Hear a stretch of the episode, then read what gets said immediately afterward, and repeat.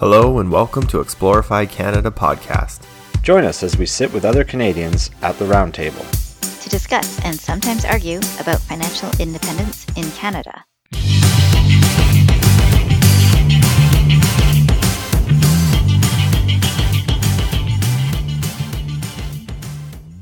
Hi, everybody. Welcome to Explore FI Canada. My name is Ryan Merix. I'm from Kitchener, Ontario, and the author behind CanadianFire.ca. Joining me from Vancouver, BC is Chrissy, my co host and the author behind EatSleepBreatheFI.com. Hey, Chrissy. Hi, Ryan. How are you doing? I'm good. I'm good. Today, we're bringing you the introduction of our new series, FI School. Before we get started in the lessons, I think it's important that we establish what we want to do today and how we're going to do it. If you're not familiar with FI School already, this is Chrissy's fantastic step by step resource for introducing yourself to financial independence. You can find this on her blog at eatsleepbreathefi.com slash fi dash school. But we're listening to a podcast, so don't worry. We're going to give you everything that's on it in audio format. Oh, and because Chrissy is Canadian and so much of the FI universe is American, Chrissy deliberately marks all Canadian content with a maple leaf. Chrissy, that was a very nice touch. Thank you. So let's hear it. What is FI School? And I believe you spent months curating this content and vetting it. So give us a little bit more about why you did that and what it's meant to do. Thanks, Ryan. Yeah, it's it took months of my life, literally.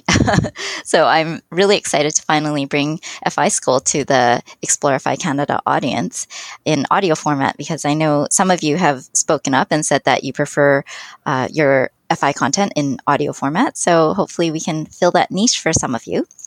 And so the story behind FI School is that I wanted to share the FI message with my family.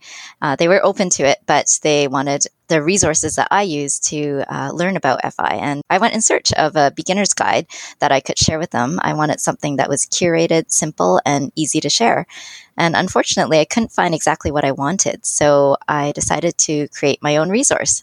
And that's when the idea for FI School was born. And it led me to months of carefully selecting and vetting FI content to build out all the lesson plans. And so for me, I think it's some of the best FI content out there, and I I hope it'll give you a thorough education in FI. And I think it's also a, a, great resource for those of us who are more experienced with FI to share with others. It's all online, it's free, it's easily shareable. So uh, I hope it's of use to our audience. Yeah, I think you make a really good point because I wrote a blog post on this recently called The uh, Vortex of FI Information. And really, there's no there's no place to go to online where you can tell people, okay, you want to take this from Mr. Money Mustache and then you want to listen to this episode by Dough Roller. Okay. And then you're in Vancouver. Okay. So you're going to want to go here, blah, blah, blah, blah, blah.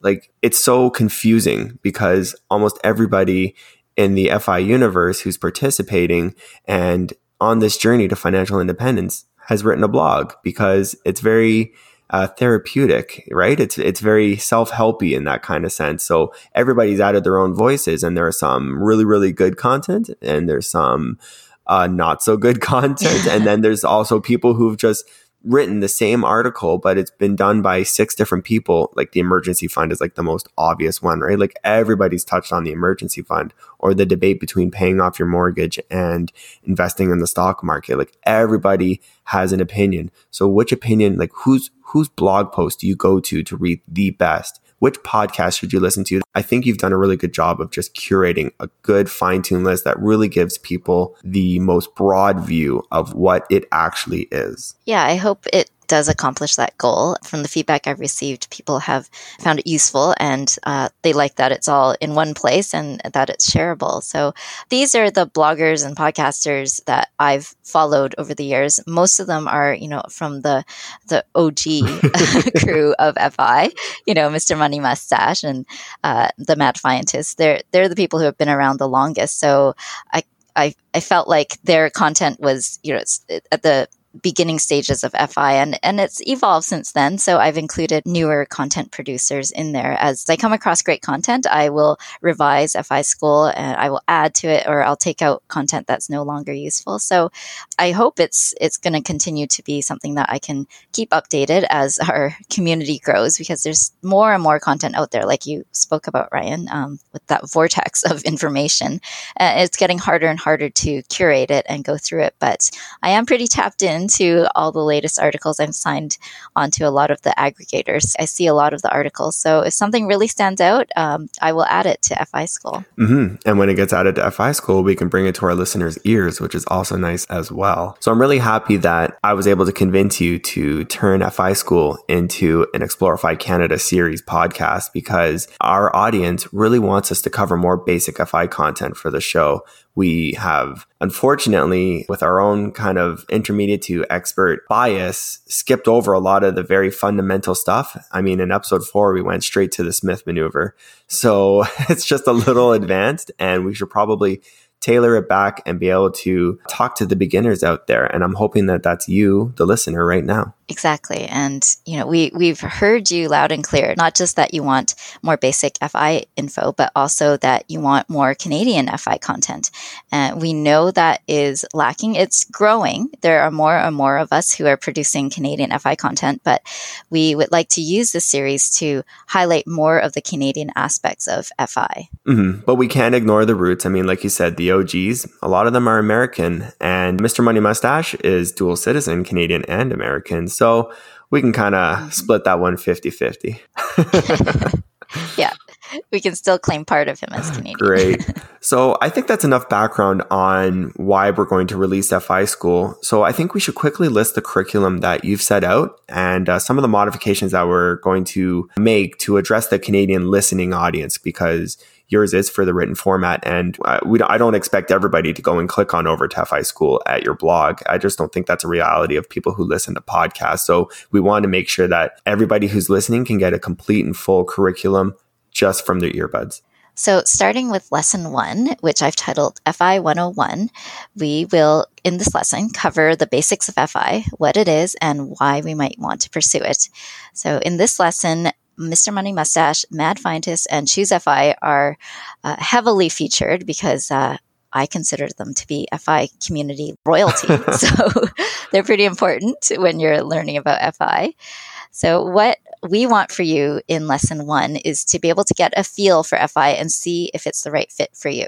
Yeah, I'm, I'm thinking a lot of our listeners have already down the rabbit hole of FI, but I think they could just use a more fundamental understanding of maybe where it all came from. I mean, a lot of these content creators are from almost like a decade ago, right? So there's a long history of FI. And I feel like if we listen to FI 101, we can really just distill the most important message. And FI means different things to a lot of people. So I think, I think people will find lesson one pretty interesting because I have a feeling that Chrissy and I will have two different takes on what FI actually is to us. Yeah, and I think that's the great thing about FI that as the movement as we like to call it, matures, people are adding their voices and there are different types of FI that are emerging. You know, there's there's slow fi and there's barista fi, coast fi, you know, there's there's all these different types of FI and I think it makes it more relatable to more people, which is what we want. We just want more people to be awakened to the possibilities that FI holds for everybody. I love the names that people come up with it. I'm eventually going to make my own strand of FI and I'm going to call it like Crouching Tiger, Hidden Dragon, Fi, or something. you know, people will say, "What?" And I'll be like, "Hey, be it's my own path. You can't mock it." okay, let's go on to let's go on to lesson two. So this one is frugality and saving, probably my bread and butter. Because if anyone follows my blog, you know that I live on less than twenty thousand dollars a year in Canada. So it's not exactly a cheap country, but there is a lot of low hanging fruit that is in Canada. You just have to be able to find it. And that could be everything from capitalizing on loss leaders to going with discount home internet packages, lowering your utility bills such as electricity and water, not hemorrhaging money when you don't really need to. If you just put a little bit of thought into a decision that could benefit you for years, like picking a cell phone plan. I mean, that is an such an easy, low hanging fruit that every Canadian can take home into the bank. So, uh, really, our actionable info is just to give you a lot of ideas, particularly in Canada, that you, the listener, can begin changing right away. I mean, this is the easiest way to slash expenses and get on your way to FI. Yeah, I agree. This is the the easy stuff that you can use to get the ball rolling. Much like Dave Ramsey's snowball method, you start small and then you build on the success that you're seeing. So with frugality and saving, it's stuff that all of us can easily look at and start saving money. So uh, I think that's a great way to get the FI journey going, and then then you can go into the next step, which is covered in lesson three, which is budgeting and tracking. So a lot of people recoil when they hear the word budget. Even me, uh, to be honest, I, I don't really use a budget. I do more of the tracking than I do budgeting, which what it allows me to do is to uh, really put every dollar to use. When I track every dollar and I make sure that I know what's coming in and what's going out and then what's left over, I can be confident that I'm putting the leftover money to use and know that I'm not going to be short next month and that it's working for me at all times. So I think that's the value of budgeting and tracking. And it's pretty essential to the FI journey that you really get mindful with your money. Mm-hmm. And we can also speak to some of the Canadian options for budgeting, such as you need a budget and maybe like Mint or Wealthica or something like that. I think we should weigh in on a bit of those as well because uh, not everybody wants to use an Excel spreadsheet and not everybody wants to be anti budget like I am because I hate budgeting.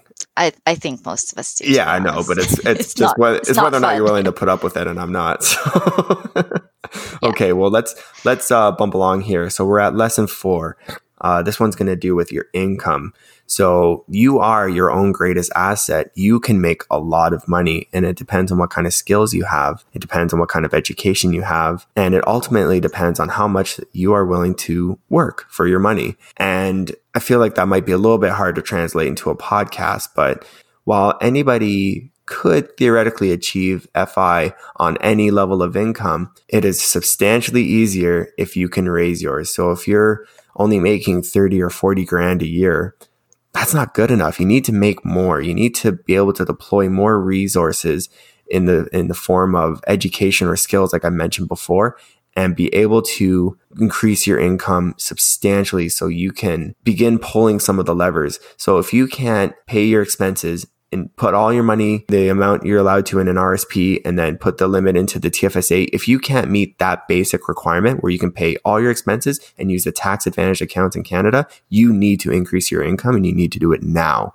Yeah, I agree. It's something that gets lost in the message, particularly with mainstream media when they're talking about FI they tend to focus on us being super frugal and saving really hard. But really, a, a, lot of us could do well by really looking at how much income we're earning and how we can earn more of it. Mm-hmm. We hope that lesson will be helpful to you in uh, learning some unique ways to think about your own human capital and how you can grow it. Yeah, everybody wants to gloss over, you know, the the woman who stood up for herself and said, I should be getting a raise because this guy is making more money than me for no reason. You know, like that's super important. It's, it's this ultimate sign of self respect to know what you are worth and to know what your skills are worth.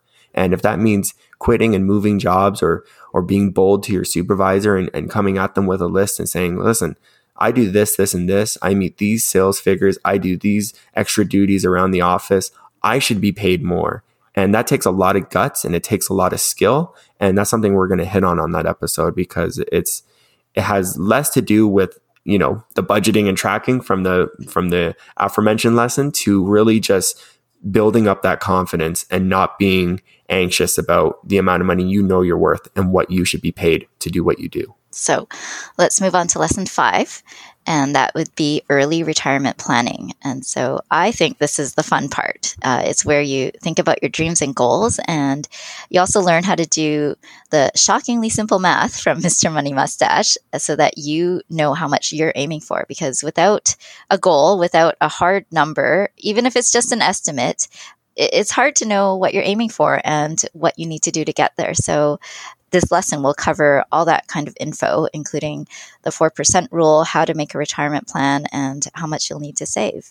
Yeah, we have an episode called the 4% assumption. So we're going to have to tread lightly around uh, how hard and fast we want to stick to the Trinity study, where, if anybody doesn't know what that is, it is essentially if you have an entire portfolio and you draw 4% from it every single year, it should theoretically last you 30 years or something like that. But it's based in America. It's based on a 50% equity, 50% bond allocation. I, I think once you have a lot of money and you're building a lot of this nest egg and you can see it growing, you're going to become a lot savvier and then you're going to know what you can and can't get away with. And so hopefully we can hit on that.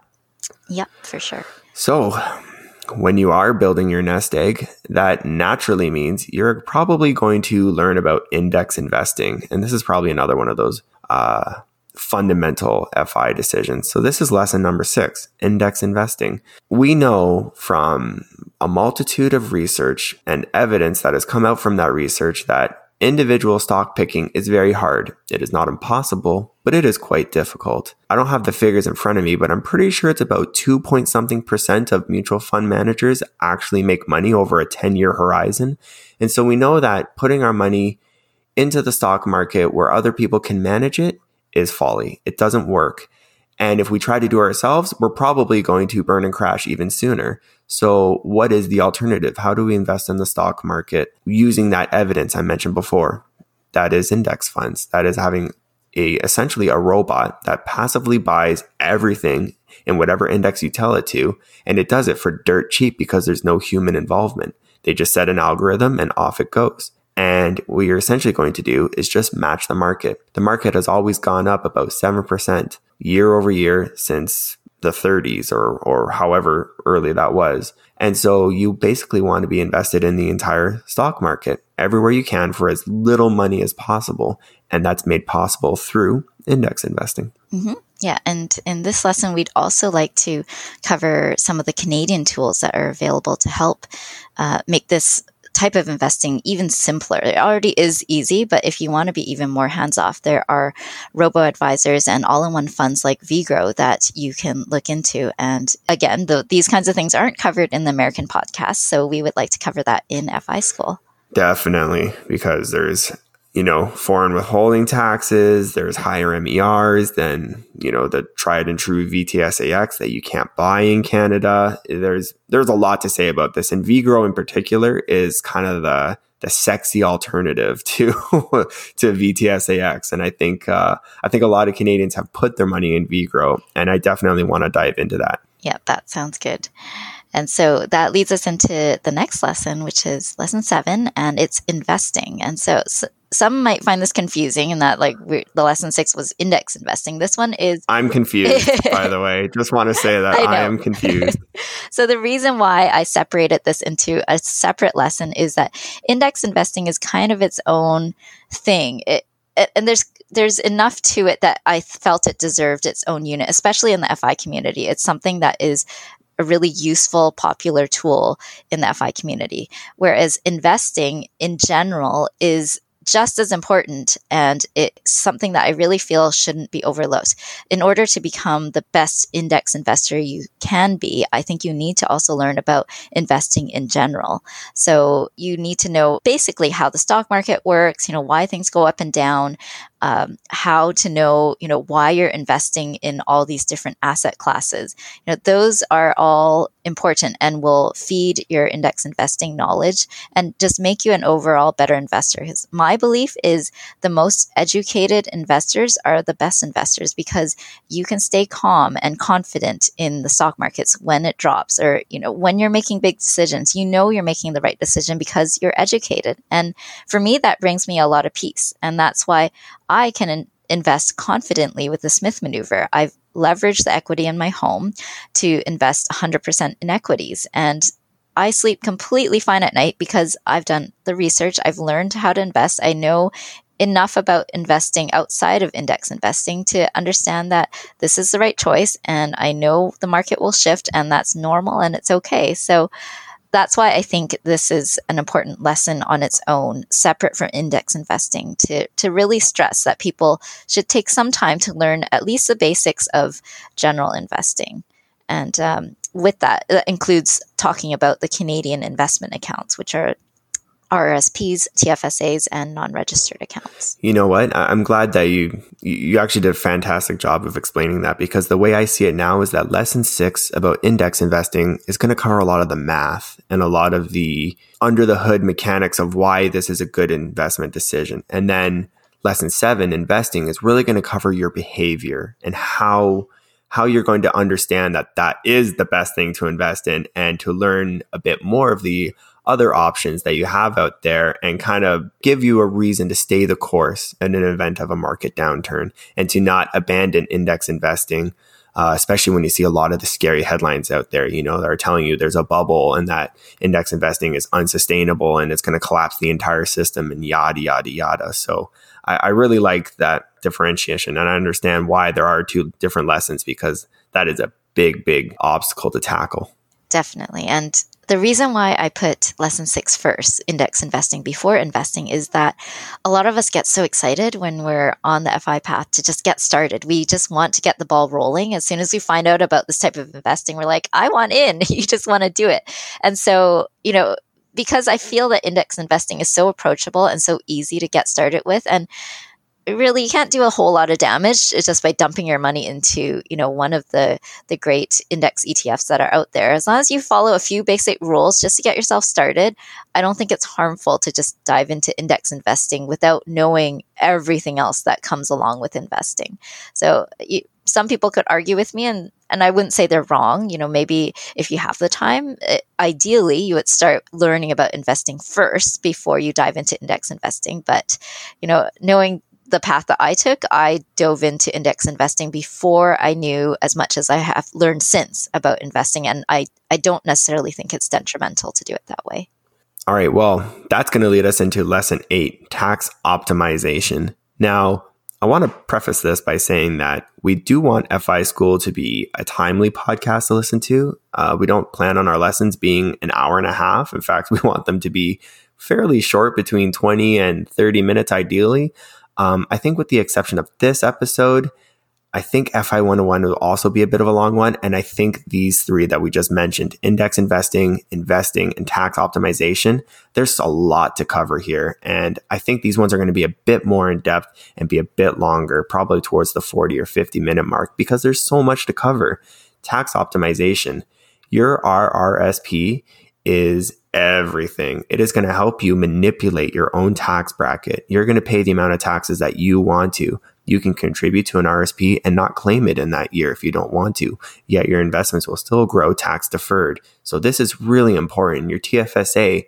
So this is after tax money that is going in and coming out, but you're never going to be penalized on anything that happens in the TFSA as long as you don't over contribute or do any hokey pokey, which we'll talk about later because there's there's people who've turned their TFSAs into like a million dollars or something and they're being chased by the CRA.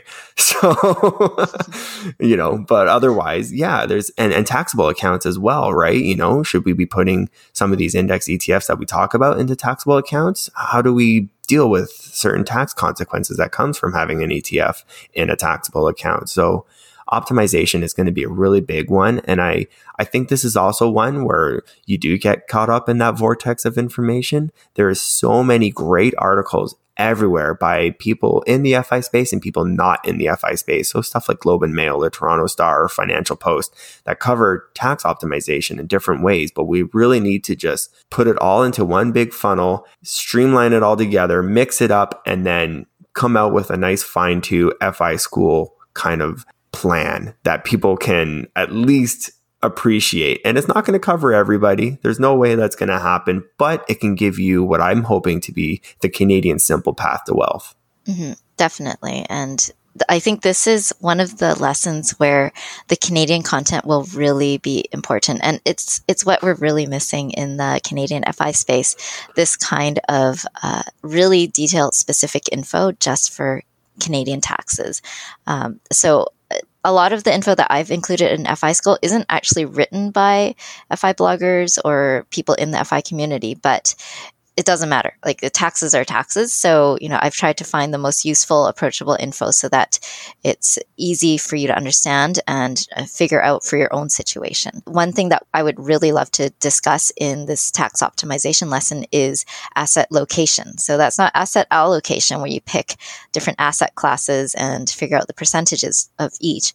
Asset location is where you decide where to place your investments so that they are the most tax optimal to so that as you're saving towards FI as you're working towards it that you're not charged uh, taxes unnecessarily if you if you are conscious about where you put your investments, such as your Canadian dividends, uh, they should, if, if you run out of room in all your other registered investments, they're probably the first ones that you want in your non-registered because they're, they're taxed more lightly than the other types of investments. And it, another example is you would want your US ETFs, your US investments in your RSP because we have a tax treaty with them and only in the RSP so that you don't have to pay the foreign withholding tax on that.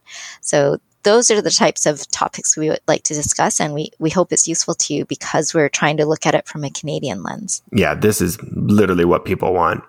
We, we could probably start with lesson eight. Everyone would be overjoyed. But we do want to go in order and, and and build it from beginner to to expert you know we want to we want to graduate students, not confuse the heck out of them. So please be patient. And it's, it's going to be a, I can already tell that's probably going to be the biggest episode that we ever create. And we're going to have to fine tune it really hard and, and put a lot of effort into making sure that everything we say is accurate and completely mathematically possible. We don't, we don't want to sell a dream that is never going to be attainable by the average Canadian. Exactly. So watch for that in the future. and so we'll move on to lesson nine now. And uh, lesson nine is side hustles. So this is the first of four tactics that I call FI boosters. And I call them that because they're not really necessary in the FI journey. I think of them just as fun ways to accelerate your path to FI. So in this lesson, side hustles, I talk about how you can look for a side hustle and actually i don't talk about it.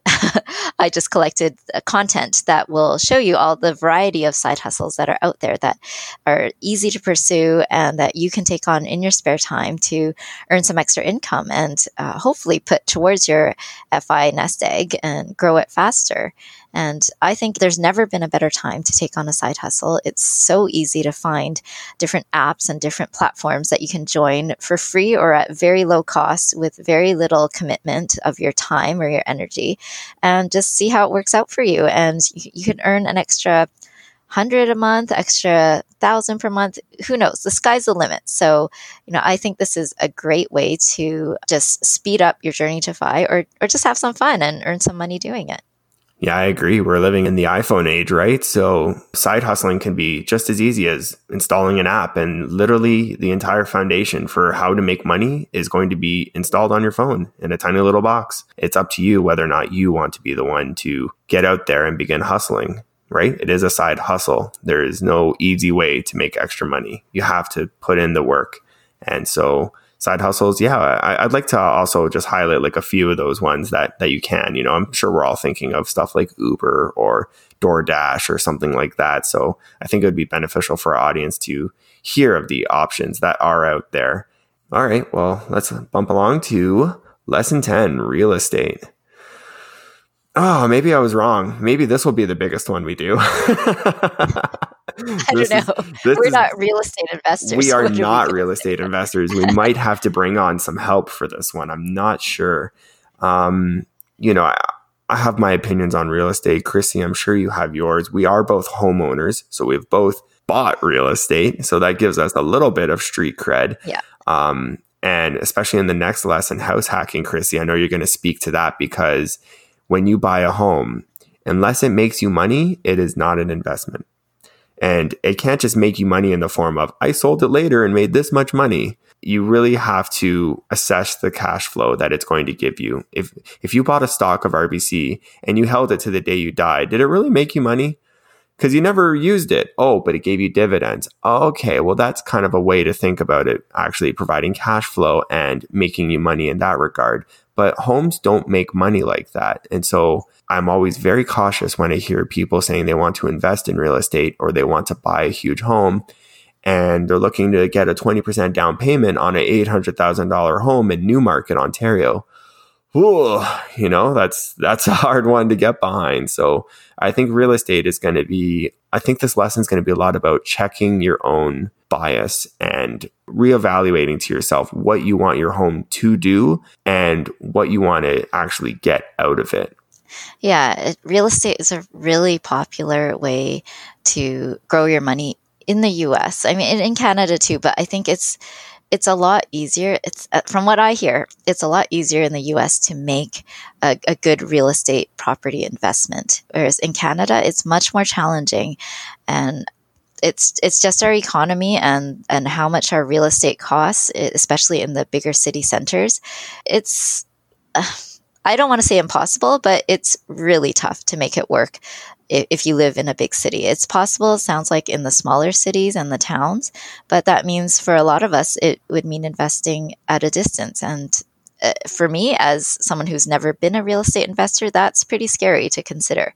So, yeah, we would like to address this because there are people in our community, even people who live in bigger cities that have been very successful and have reached FI early because they invested in real estate. So it's not something we can ignore. It can work. So we would like to go over this and see if there's a way we can make it work for Canadians. You know what? I, I want people to ultimately leave that lesson understanding if they are an investor or if they are a customer because those are really the two categories of people who buy homes. And you need to know which one you are and you need to be real with yourself. A lot of people will tell you, your parents, society, even the government will tell you that you're making the biggest investment of your life. Is it actually? That's what we hope to cover on it. So that brings us to a related lesson, which is lesson 11 house hacking. So it is related in that it's uh, using real estate that um, you either already own or that you rent to uh, create an income for yourself.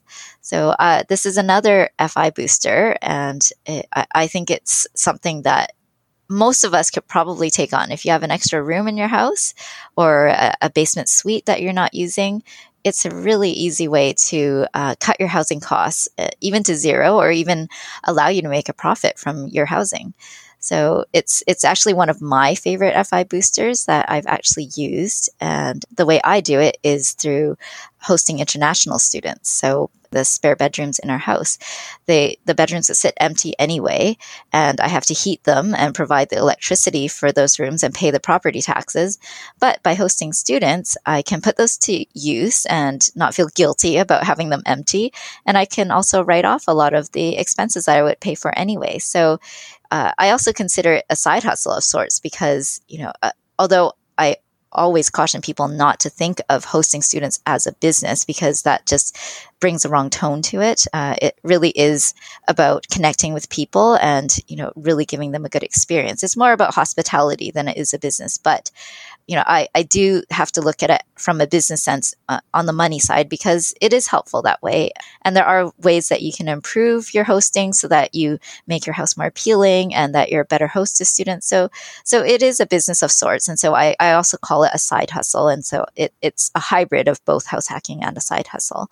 So we hope with this lesson to be able to bring the different types of house hacking into the lesson so that you can decide if it's something that you want to pursue and if it could work for you. Yeah, I'm really excited for this episode because my house earns me absolutely zero dollars.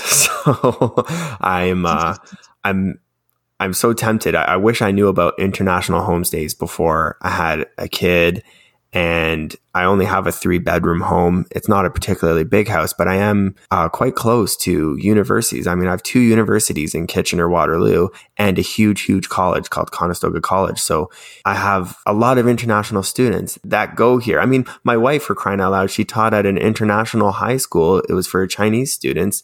It wasn't a huge student body, but that just goes to show it was only three kilometers away. Like, Canada has a huge market for international students. So this is a superb way to get your home to make you some money. And that's right. You don't have customers. You have students there. You're going to show them Canada.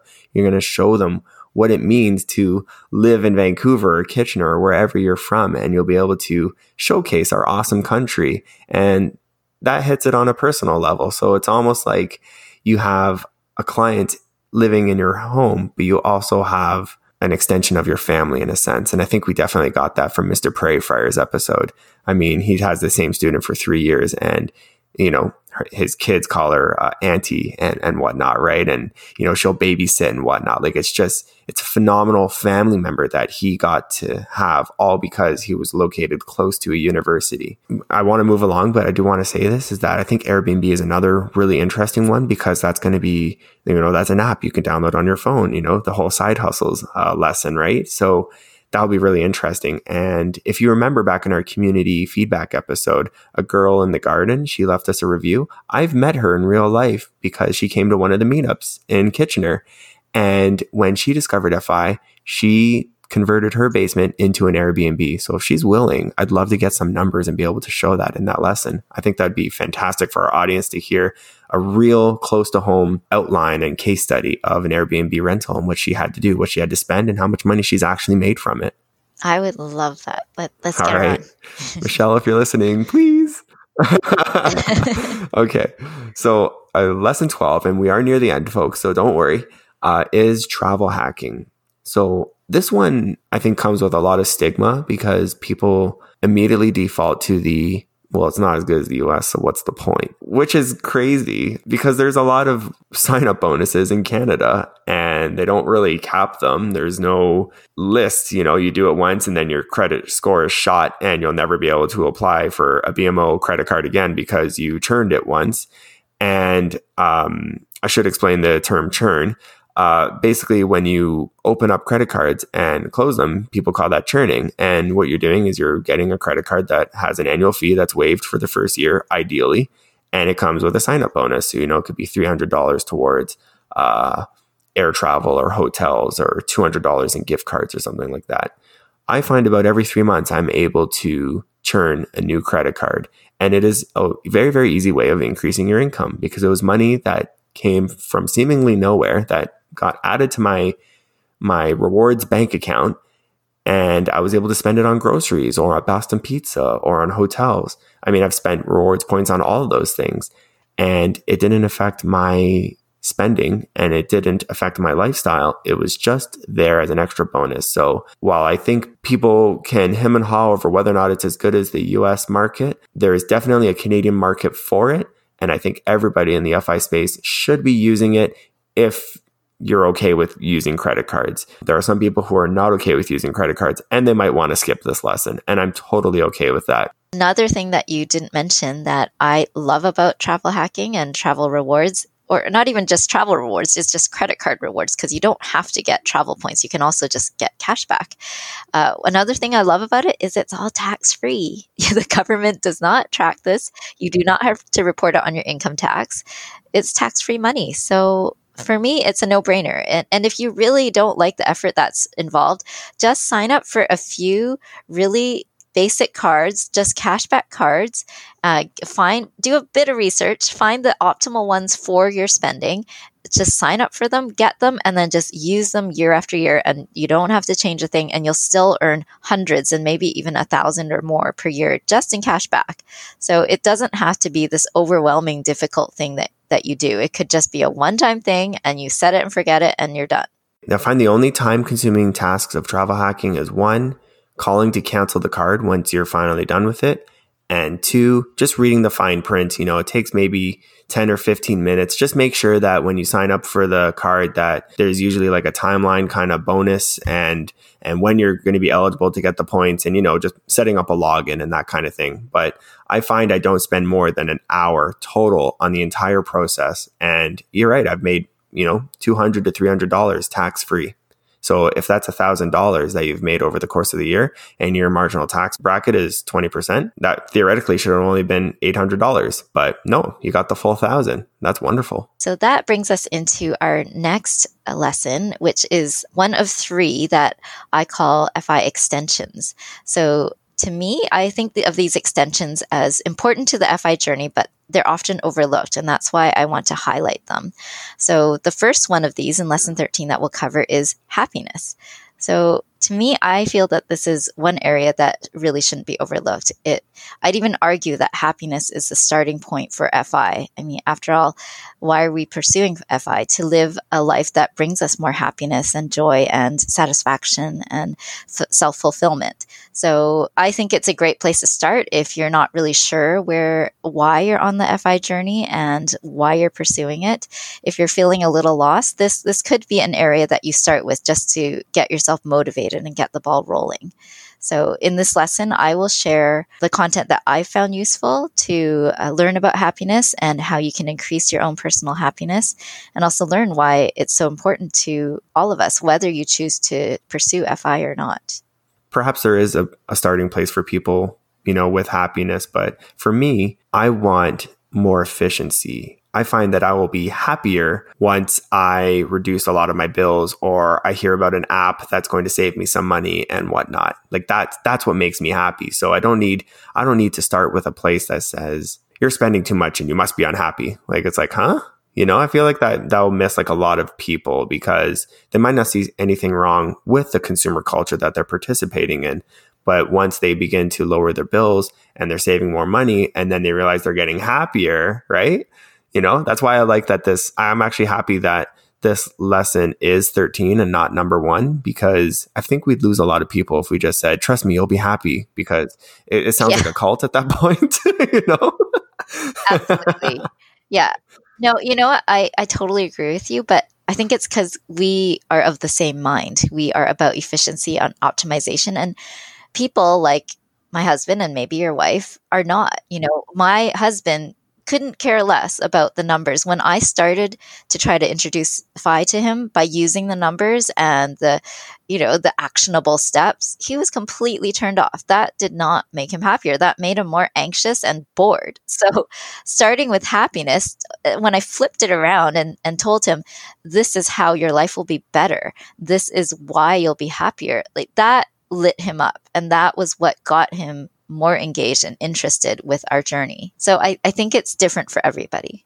I'm really I'm, I'm excited to cover that one. I think it'll be fun, and I think it lends a lot itself into lesson 14. Uh, the follow up to it is personal growth. This is the second extension. It's really just becoming a better person. If if you're the type of person that is into self help, and I'm assuming you probably are to a a little bit of an extent because you're listening to a financial independence podcast. Especially if you already know what financial independence is and you're still listening, then you're 100% into personal growth. So you like hearing from other people's stories and whatnot. You can learn from a lot of the leaders that are in the space and a lot of from other people's stories and a lot of Canadian, you know, heartbreak and success, and you'll be able to learn from it before you have to make those mistakes. So I actually, I, I think lesson 14 would be a good time, Chrissy, for you and I to share, you know, some of our financial mistakes and some of our missteps that we don't want our listeners to make the same mistake and that we can showcase for them. For sure. I, I would love to. And I also want to point out that personal growth is an area that some of the more established FI bloggers and podcasters now are moving into. For example, Choose FI and Afford Anything, even the Mad Fientists, they more and more often cover this type of content on their shows. And I think it's just a natural progression of the FI journey because once you tackle the earlier lessons, you know, frugality, budgeting, investing, what's left? You know, the next step is to work on yourself, uh, how to make yourself happier, how to make yourself healthier, you know, whether it's emotionally, mentally, or physically. You know, that is the natural progression of, you know, once you've optimized all your money, why not optimize your life and yourself? And I think it's a, really nice way to, to extend the FI journey and keep yourself going because as you learn more about how to improve yourself and how to improve your life, it opens up new avenues. And sometimes it could even bring you new ways to earn income and further accelerate your FI journey. Yeah, I mean, personal growth, I, I, agree with everything you said. Personal growth is ultimately a collection of your own goals and what you want to achieve and what you want to succeed in in life and how satisfied you're going to be it is a series of goals and it is a series of tasks and you have to be happy doing them and you have to feel satisfied from the goals that you have achieved and maybe some of the ones that you failed as well. and what you've learned from them. It makes for a very well rounded person to be able to assess their own personal growth. And so that's why I think it'll be great for us to share our own stories. So, and, and to hear them from the community as well, because we're going to be in direct contact with so many people through our website or through the show notes comments or, or choose a FI Canada group or something like that, or we're going to hear from a lot of people. And I think they'll make for a very, very enlightening conversation about the realities of, of pursuing FI. We have to have this goal for a reason. If there is no goal at the end of FI, then you're pursuing it for a seemingly no reason. It doesn't make sense at all to save any money whatsoever. I mean, why would you? You don't have any goals, right? So you have to have these goals. Personal growth is fundamental to setting those goals. Uh, that leads us into, uh, well, it's not really the final uh, lesson, but it is um, the second last lesson. But this, I think, is important to stress. It's the third and final FI extension. And I think it's meaningful that it's the final extension because it's one in which we deal with the end of our life. And this is estate planning for lesson 15. Um, so my hope is actually that FI seekers won't leave this lesson to the end because it's it's really something that needs to be tackled as soon as possible. Um, the reason why is because I see it as a, a gift. It's a selfless gift to our loved ones to ensure that they'll be cared for if we anything happens to us and we are not there to take care of them anymore. So even though it's something that most of us do not want to think about, it's not the most pleasant topic. It is so so important because i've seen it in in family and friends where they were not prepared. Even we've all heard the the horror stories of celebrities who did not have a proper will and did not have their estate plans laid out and the chaos that ensues and the heartbreak.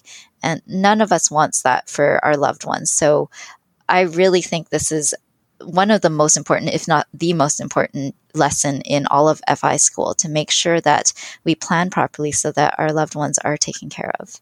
Yeah, this will be a bit of a tearjerker episode, I think. Um, but it is very important to talk about, and it is awkward, and it's probably not going to be the most pleasant episode to listen to, but it is an important lesson. It is the most selfless thing in the world.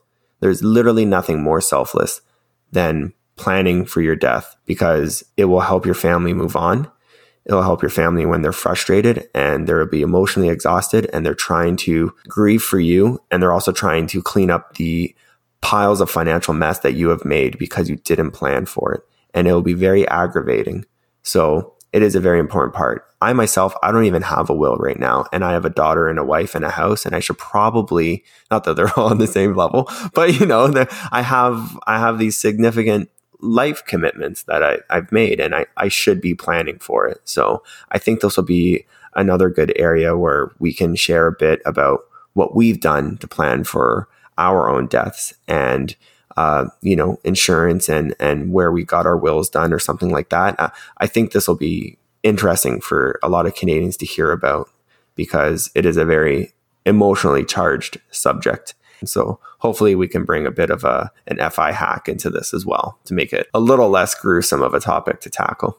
For sure. And uh, yeah, I promise it won't be gruesome. that was the wrong word. there will be no homicide or criminal minds investigation in this no. And we're going to try to make it as approachable as we can and really, really bring in Canadian specific info here because this is like the tax optimization lesson. This is one of the areas where we really need Canadian specific info because it's, you know, it relies on a lot of laws that are different in different countries, even different provinces. Different provinces have different rules when it comes to estate planning. So, you know, this is again another hole in the FI community where we would like to augment that with Canadian info so that you have the knowledge to proceed and do the right thing for your family. Lesson 16 is the conclusion and resources. So we've all graduated from FI school. And I do say we, like Chrissy and I, we might be the ones talking to you all through this podcast and into our mics, but really we're students as well because we are neither of us are financially independent. Neither of us are gurus or these mythical teachers coming down from on high to teach you all about this. We are students as well. So I think this will be a good recap episode to talk about what we've learned and to share a lot of the community feedback that I know we're going to get from people. I think this will be a really fun community kind of feedback episode. And it'll be an excellent way to top off the FI school. I agree. I would love that. I think that'd be really fun and uh, a chance for our audience to uh, voice their opinions and have other listeners hear what they have to say.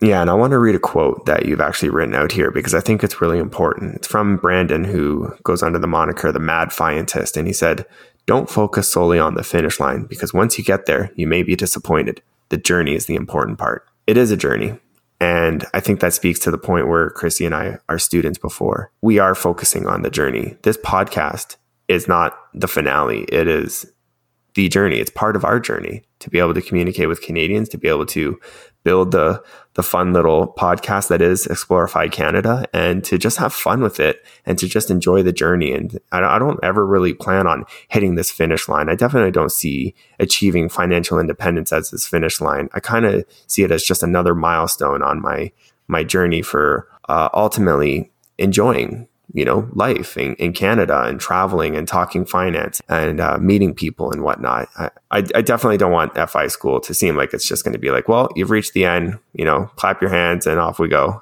We'll never see you again. I, I don't want it to be like that at all. No, this is just the the middle of the journey for most of us. And we are happy that we can be there with you. And even for those of you who have already completed the journey, we're happy that you're still part of the community and sharing your knowledge and experience with people who are newer or just starting or in the middle of the path. Uh, I think it's important to stay tied in wherever you are in the journey. It, it benefits yourself and it benefits everyone else that you talk to and meet and uh, share your knowledge with. Mm-hmm, mm-hmm. I got a message actually just the other day, and uh, it was from a listener, and he said, "Thank you so much for what you do." The important part of his message was he said, "When I found this movement, it has benefited myself and my family in such unimaginable ways that I never thought possible." And that's what I want to focus on. Like that's the cool part because I don't need my daughter to read Mr. Money Mustache blog when she grows up. I mean, she can if she wants, but I don't want to push that onto her. I want to teach her the values that I have learned from all my extensive reading and listening, and then just to be able to lead by example. And that's going to build a better life for me and my family. So it's not that everybody has to listen to FI school and read all the blogs and articles and everything that we mention. It's just to create a better community. And that's the most important part. At least it is to me. Yeah, I agree. I think the community is what we really, really need in the end to keep us going and to to show us what the real goal of FI is. It's to continue building connections and human connections, real human connections, not just, you know, uh, typing out a post online and sending it out into the ether. We we really crave that real human connection with other people. So I, I hope this podcast and this series will help to further that, especially in Canada. And I hope you all enjoy it and get a lot out of these lessons. Chrissy, you and I talk too much. This episode went on so much longer than we planned, but yeah, I yeah. think uh, I think it's important to the listeners that we set goals for ourselves throughout the series, and I, I, think it'll be very fun for people to kind of see what we are actually doing. So we're not just standing on our soapbox and preaching, but we're actually down in the trenches trying to figure it out ourselves. So everybody has something that they can work on and achieve. So let's be open and honest about ours so we can all learn together. What do you say? I think it's a great idea. Sweet. Okay. Well, I'll go first then because I'm the one suggesting it. So I would like to go completely cash for one month. And right now I'm currently churning a credit card. So I don't want to go cash halfway through that and then miss out on the extra bonus. And I'm not even sure if this makes sense. So the reason why I want to go cash is because one of the things that happens when you spend on your debit or your credit card is that you might unconsciously overspend.